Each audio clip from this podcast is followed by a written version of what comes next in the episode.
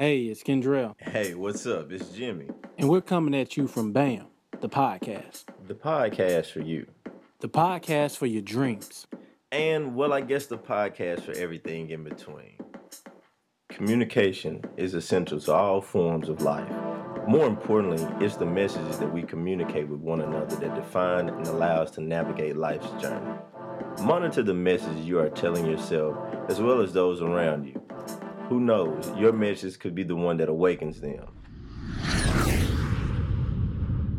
Hey bro, what's up? You want to ride somewhere with me?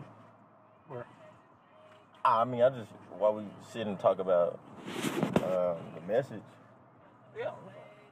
All right, cool. So what do you think, like let's just go ahead and start it. What do you think we should really begin when we think about a message that'll resonate? Man, like we said last time, like, we try, like, waking people up. Like, um, shoot, you know that Erykah Badu song. It's old, but um, she's like, I stay woke. You know, like, like waking, okay. like, literally, we could go with, like, like woke, like, that. That's so, the message. So just just woke in itself, W O K E, that's it. Period.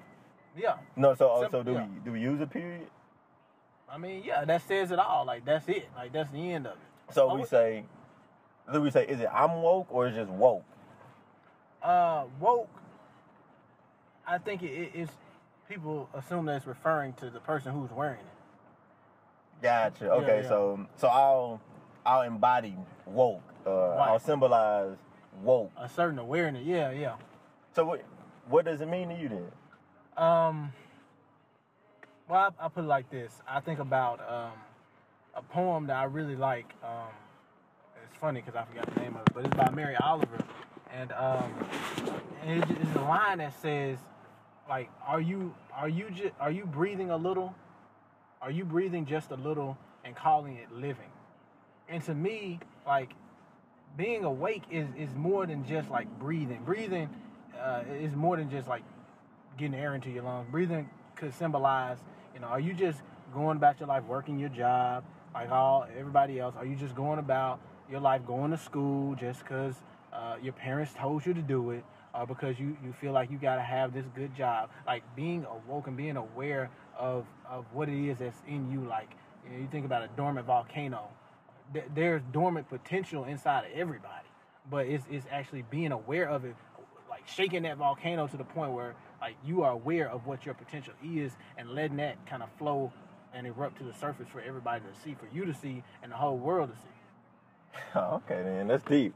That's deep. And when I think of woke, I think of essentially the same thing, but I think about what it means to be asleep then. So if you're asleep, is it that you're going about the day-to-day life and hoping that you get a good job, and when you graduate, you'll try to do something, or when your life is on all all straight and narrow paths, then you'll try to jump out and do this. Mm-hmm. You know, being woke to me really means to be aware that you can do anything that you set set your mind and heart to do.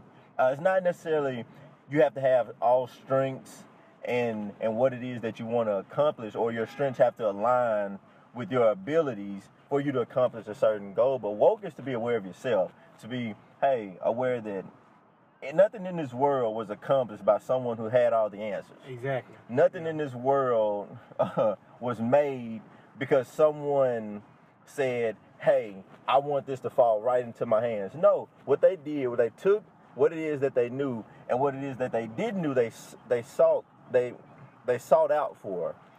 So with that being said, I'm taking all of my abilities now. I'm going to hone those skills. I'm going to nurture those skills. And I'm going to wake up to the fact that there's something more that I can contribute to the world. There's something more that I can give to other people by my mere presence, by uh, mere podcast, or just by me unlocking this this mental this mental door that right. you have on your brain. Yeah, no, like, again, we, we coming back to this whole idea of purpose, like, not just being awake and saying, oh, I'm going to do stuff. I'm just going to do something no, just because it's good. Like, you can't always do stuff because it's good. Just because it's good doesn't mean it's, like, good for you. You think right. about, you thing about the Bible story, Eve, she ate the fruit. Oh, the fruit looks good. Oh, yeah, it looks good to have this safety, this security. It looks good to have, you know, people who, you know, patting you on your back, oh, because you're you're going in a direction that society may say is good for you. But no, what's good for you is fulfilling that purpose. Like, it's, it's much greater than what, you know, could have been in store uh, for Eve and Adam in the garden, but they you settle for these other things. You settle for the good when when great is really out there waiting on you, or really not out there, inside of you waiting on you. Exactly. Yeah. And that's that's like the the skilled craftsman who was born with the natural gift to use his or her hands. Mm-hmm. But they never practiced. They never read a book on how to do more, or how to how to make how to make what they had that was good great. Right. And you we sometimes get by on it. I, for the, the better part of my life, I just coasted by on being able to procrastinate and still do okay on a test. Right. But you get to the end of the semester, you don't have the grades that you want, and you're pointing the fingers at everyone but yourself or life circumstances, but you're not really understanding the root of the problem. Mm-hmm. You know, everything stems from that. Yeah, and you said get to the end of the semester. A lot of people get to the end of life and looking back like, dang, I, w- I wasn't even awake to what I could have been. Like, I, if I, if only I could have did this or did that. Matter of fact, I was looking on um, Facebook, and this lady who was a nurse, she was like asking all the people who were kind of about like about to die, um, what what they regret. And the, the number one regret was like not going after and doing the thing, living the life that I wanted to live, like what what I really could have been. Yes, and, and I think that's something that we both, uh, we all take for granted. Mm-hmm. Because there, there are days that you just take off. Oh, yeah. Pe- people, we will take off a day of work and sit at home and say, I'm going to do nothing but sleep. And not knowing that sleep is taken away from your overall, from your life clock. Yeah, the, the yeah. sleep that you have is taken away from, from the life clock that you have. You get twenty-four, you get twenty-four hours a day. Now, look at this. What's the difference between you and... Um, Bill Gates or, or, or Warren Buffett, Donald Trump, he running for president. Donald Trump, what's the difference? He all he gets is twenty-four hours every single day. Like, this is his clock.